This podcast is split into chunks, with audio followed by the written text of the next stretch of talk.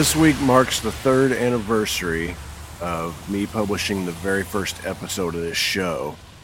I catch a lot of flack for saying at the opening of this show that I haven't the slightest idea what I'm doing, but I decided to do it anyway.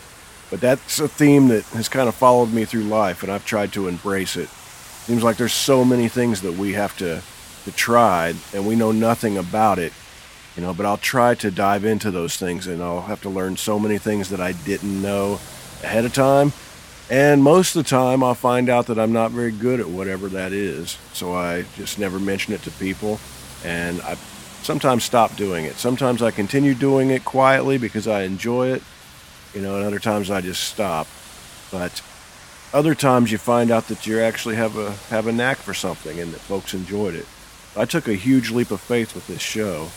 And I think that when I uploaded my first episode, I was in a hotel in Sweden. I like to joke that I was confused, overwhelmed, and unqualified. It's a situation fraught with possibility. But with that in mind, you know, maybe this would be a good opportunity for each of us to take up something new this week or this year that we might not be good at, but, you know, we might be really good at it. But the lesson is you never know till you try. I'm pretty happy that I tried, and I'm glad that I took a leap of faith and started this show.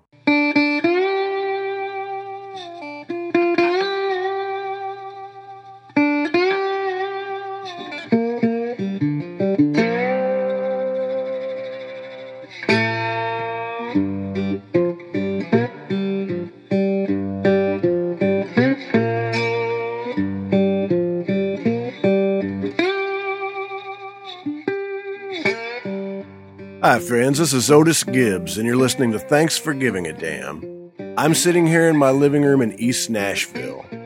This is a personal journal. This is a bit of an experiment. I like to say right up front that I haven't the slightest idea what I'm doing, but I decided to do it anyway. And this show was founded with the idea that there are only two people in art that matter. There's a creative individual and the person experiencing it. And everything else is an artificial filter. This is a way for me to share things with you guys without any filters whatsoever. I get a lot of emails from you folks asking if I would share some more, you know, personal stories, some more behind-the-scenes stuff about me. I should say up front that I'm a really private person, and I just don't share that much. But I'm looking for chances to share more, and this week just happens to be the 8th anniversary of when Amy and I left Indiana and moved into our home here in East Nashville. And I thought, man, this is a great opportunity for me to tell a story that I've never told before. We had a crazy move. It was pretty traumatic at the time and had a lot of things go wrong. You know, like I said, they were traumatic at the time, but they're funny now to look back at it. So here's the story of how Amy and I left Indiana and moved to Tennessee.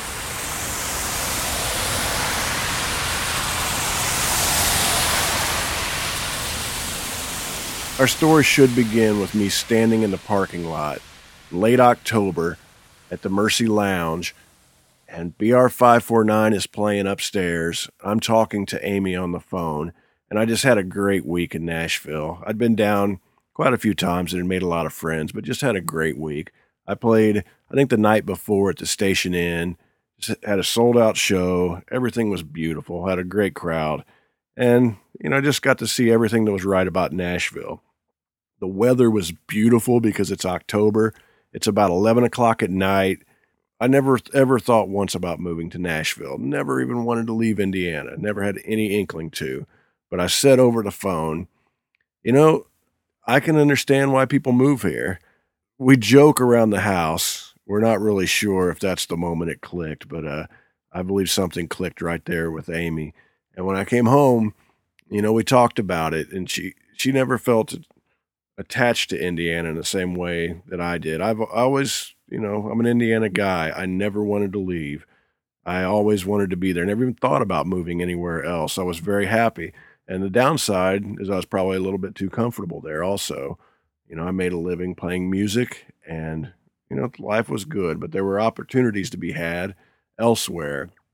And Amy wanted to try something else. And, you know, we talked about it and we thought, all right, we'll try moving to Nashville. And we knew we wanted to move to East Nashville. The first problem was we owned a house there in Broad Ripple, and the market just collapsed. Luckily, we were still in a hot neighborhood where people liked, to live there. So we couldn't afford to have two house payments at once. So we had to do a little bit of a trick by being able to sell our house and then immediately buy a house in East Nashville, in the 2 weeks that it would take for us to get out of our house, or the month, however long we could get. So we had a problem with that. We put our house up for sale. Just a couple days into it, we had an offer, and we ended up turning that offer down. And then it took us 10 more months to get a second offer. And we ended up selling the house for the same price that the original offer was for. So you can imagine what that felt like after 10 months. But during those 10 months, I would drive down and I would just look around the neighborhood at houses for sale. And the market was still a lot stronger here in East Nashville. It was much stronger than it was in Broad Ripple there in Indiana. So houses just weren't available for very long. So it was a little bit of a hard trick to do. But we ended up closing on our house. Amy and I drove down here, looked at a bunch of houses, and we found one on top of a hill that we both liked. Amy loved it, and I learned a long time ago, if mama loves it, everybody loves it. So we ended up deciding we would buy that house. And we sold our house in Indiana, and we'd found a house that we loved here in East Nashville. And we'd arranged on the day that we were supposed to be out of our house in Indianapolis, we arranged to where our realtor in Nashville would close on our house in Nashville. We wouldn't have to be there, but we would have to move out by midnight on Saturday night. So on Friday night, we're loading up everything. Amy was great. She worked so hard to get everything boxed up and all of that. She was just great. She's so good with being thorough about that kind of stuff. And we had a couple friends come over, my cousin Jesse, Amy's brother Tracy, and my buddy Stuart came over and helped us move up this 26-foot box truck. We're moving everything that we had into it. On Saturday morning, as we're loading everything up, trying to head down to Nashville, I get a call from our realtor, and he tells me they're not able to close on the house in Nashville on that day because there was some kind of a problem with our loan or our mortgage. And to this day, I haven't the slightest idea what was going on. But I said, well, you need to get back with me. Sort this out. It's your job. Sort it out. And I'm standing in the truck with all of our belongings being loaded in, and we have to be out of our house by midnight. We get everything loaded up, and he calls me back, and he says, we're not going to be able to close on this, but we'll be able to close Monday, no problem. And, I'm like, man, if this is a problem, you need to tell me right now. And he's like, no, it'll be no problem. So we get everything loaded up. Then he calls back, and he says, actually, there will be a problem. Monday is Columbus Day. Another reason that I can't stand that damn Christopher Columbus. Monday was Columbus Day, and the banks are closed, so we won't be able to close on the house until Tuesday. So it's Saturday, and we're pulling out of the driveway heading down to Nashville, and we have nowhere to live. There was this moment that I'll never forget where we had everything moved out of our house. And I went to do one last look through and to grab the cats, and I couldn't find the cats anywhere. The house is empty. I go down into the basement, and there was a couch that the new homeowner said that they would like to keep, and we didn't want to move it, so we gave it to them.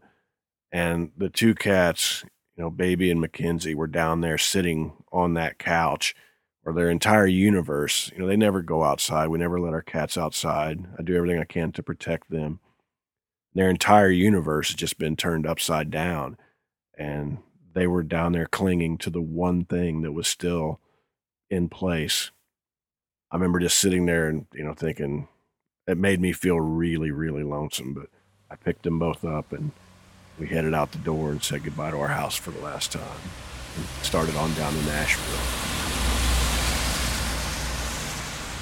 Amy's brother Tracy and my cousin Jesse came with us. We had a few different vehicles heading south to Nashville. So we got to southern Indiana, and our station wagon broke down. So it's sitting on the edge of 65, and we have no way to move it. So we're sitting there thinking, you know, what do we do? How do we get this taken care of? So a couple of us go into Louisville, and we rent a trailer that will fit on the back of this 26-foot box truck that will pull the station wagon. So it takes hours, but we get all of that sorted out, and we head down towards Nashville. Got a 26-foot truck pulling a station wagon, and we're all heading down. We look like the Jodes heading out to California. And at this point, I was completely convinced that the universe was conspiring to keep us from leaving Indiana. The drive from Indianapolis to Nashville takes 4.5 hours. We'd left Indianapolis at 2 in the afternoon on that Saturday, and we got into Nashville past midnight, so it took well over 10 hours to get down there. And as you can imagine, we were all very, very tired and worn out at that point. We'd arranged where we'd stay at a buddy's apartment who was out of town, and we'd be able to park the truck there. He had somewhere to park. But when we showed up, you know, it was late at night, and since he was out of town, we needed 2 keys, and we only had 1, I believe was the deal, but we couldn't get into the apartment. So we're thinking, what do we do? So I got a hotel, and I put Amy, I put her dog, and Jesse and Tracy in the hotel, but there was nowhere to park this truck where it'd be safe. You know, it's a big truck. It's a 26-foot truck pulling a station wagon. And I just decided I would take it down to the truck stop downtown Nashville, and I'd park it there, and I would sleep, and I would have the cats with me. So I parked it down there, and my very first night as a Nashville resident, I slept in the cab of this 26-foot truck with a litter box in the floorboard and 2 cats crawling over me all night. And I woke up like once every 20 minutes with crackheads and prostitutes knocking on the windows. You know, it was a rough night. It was difficult, but it felt good to be wanted in Nashville.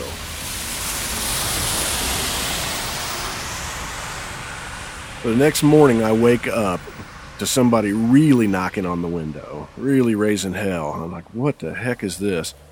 And I raise up in the seat, and the cats jump off of me. And I roll down the window, and there's the guy that works at the truck stop. He's like, you got to get this thing out of here. I said, I'm sorry, man. I was just kind of parking for a little bit. And no, you got to get out of here. The truck stop sits right next to the football stadium, and they had a Titans game. It was Sunday morning. I didn't even think about it, but it's Sunday morning, and there's a Titans game, and they use that parking lot for parking, where they charge $20 a piece to people to park in that truck stop parking lot. And I'm there taking up about 10 spaces with this 26-foot box truck pulling a station wagon. And I'm thinking, okay, I'll get out of here. That's cool, man. I said, just give me a second. I want to go inside and use the restroom, and I'll get out of here. And I was doing everything I could to stall this guy. As I needed to get in touch with Amy and tell her, you know, come on back, you know, because we can't be separated. She wouldn't know where I was because she didn't have a cell phone. None of them had cell phones. Amy, you know, to this day hates cell phones, but I had no way to get in touch with her. So I just had to kill time until she showed up. I wasted about an hour of this guy yelling at me, and I'm doing everything I can to stall this guy, but he's just getting more and more mad, and I feel bad because I'm completely in the wrong, but I'm just trying to stall him. And finally, I start driving in circles around the outside of this parking lot. And after, you know, an hour, probably a lot more than that, I finally see Amy pull up, and we get together, and I said, I need to get out of here because it's a Titans game. Let's go somewhere and make a plan.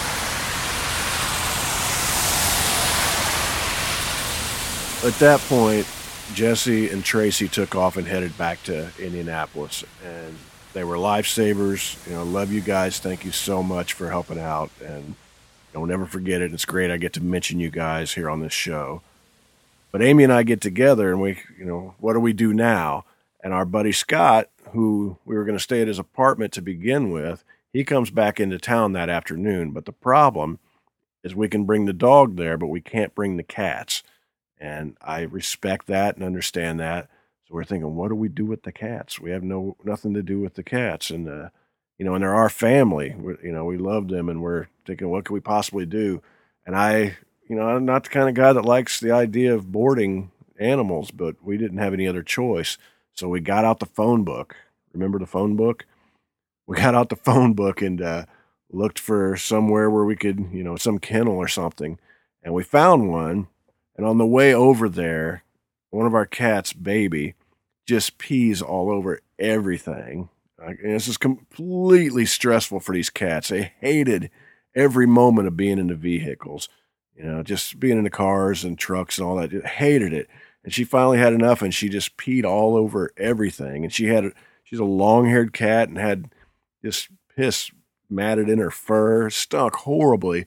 And we're inside a car, and Amy starts to, you know, she's just about ready to cry, you know, and start losing it. And I said, Amy, we're in the middle of this fight. You know, we can't cry yet. And I'm not a crier. I just never have been a crier. You know, I'm very mellow, and things don't affect me like that, you know, but I'm like, got to be tough. You know, we're fighting, and there'll be a moment when we can just let it loose. This is not the moment. And she was strong and kept it together. But we go over to this kennel, and we walk in, and we got a cat. We're carrying, you know, the cats, and the one's just got piss all over.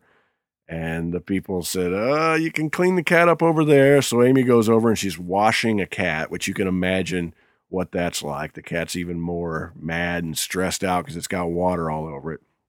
We finally get that sorted, and we go to check them into this kennel, and they started asking us about shots. And our cats were all up to date on shots for Indiana, but Tennessee required one more shot than Indiana did that we didn't even know existed. They wouldn't allow us to keep our cats there because, you know, they legally couldn't.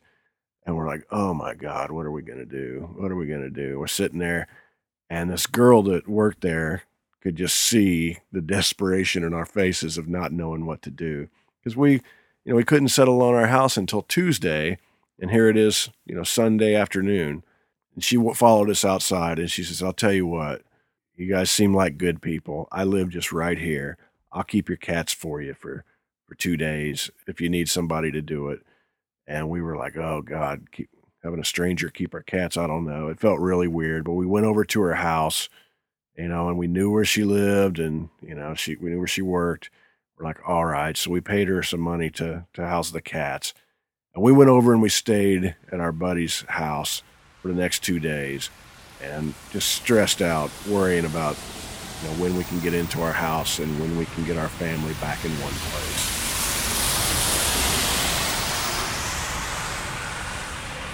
The Tuesday morning, you know, we wake up, and we're supposed to go close on the house.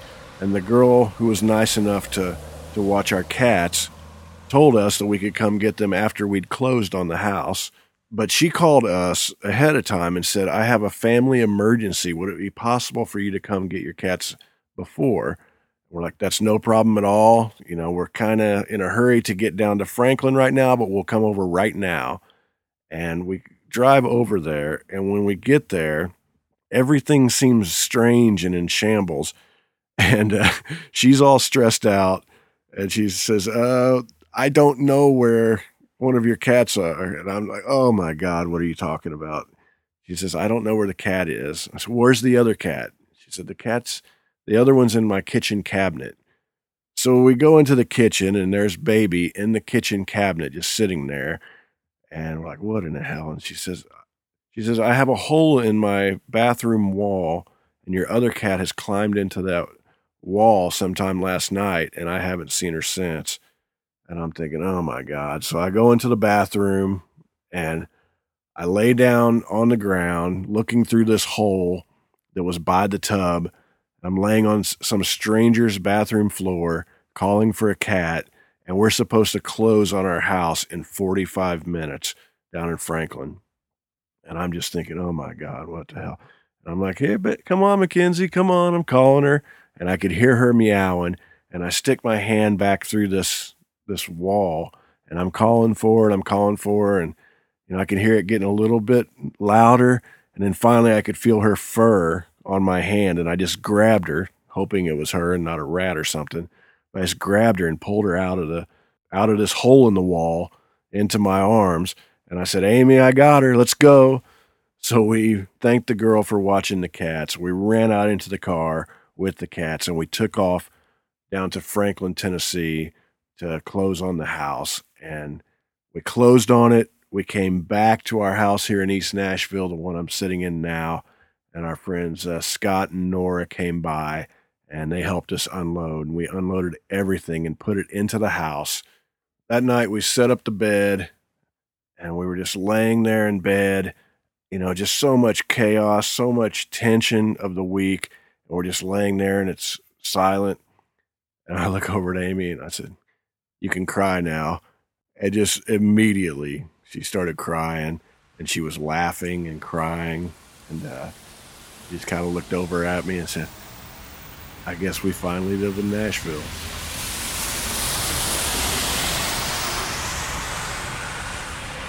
For the first 2 years we were here, it was really hard. It was difficult because I loved Indiana and I loved my life there. And it's just, you know, you can't be ready for what it's like to just change everything. And I missed going to the coffee shop and seeing people that I've known for 20 years or more. I miss driving by 38th and College and seeing the old man that would stand out there and dance with the radio up to his ear, you know, waving and all the cars went by. I didn't know him, but I loved seeing him. And you get familiar with your neighborhood, and it was really hard to get used to a new neighborhood. And whenever someone would ask me what I thought about Nashville, how I liked living here, I really, really liked it a lot, and I still do. But I felt guilty that if I said anything nice about Nashville, I would be shitting on Indianapolis. There are things that I miss dearly about my old neighborhood, about Broad Ripple. But those things that I miss were part of a time and a place that don't exist anymore. It was people, you know, that have moved on to other things. And, you know, I very much enjoyed that time, but it was time to move on. There's been a lot of things that have happened for me, lots of opportunities that I've had with my music that I've been able to capitalize on a lot of those. But none of those have had anything to do with living in Nashville. They would have all happened, I believe, if I still lived in Indiana. The only difference is when I started to do this show, I wouldn't have been able to do that in a place like Indianapolis. I wouldn't have had access to the people that I have access to here. And having done this show, that's opened up a lot of interesting things for me to be able to be part of, things that I find, you know, very fun, things that I really enjoy doing. But having said that, I don't want anybody to get the wrong impression. I always have been and always will be a Hoosier at heart.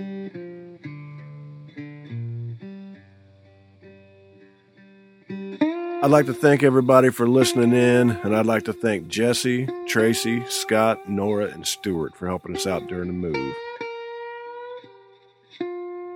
If you'd like to help support this show, just go to OtisGibbs.com and you can pick up a CD, a t-shirt.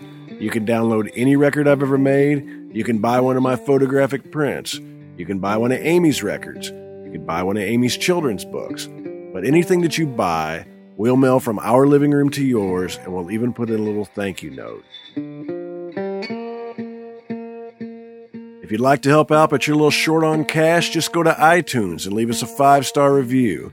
Leave a comment. Subscribe while you're there, and you'll get a brand new episode free as soon as it's available. But if you enjoy this show, or you enjoy my music, or you enjoy Amy's music, please take the time to tell a friend and help us spread the word. And if you'd like to send us a message, we'd love to hear from you. Just send it to info@OtisGibbs.com. I'm Otis Gibbs. Thanks for giving a damn.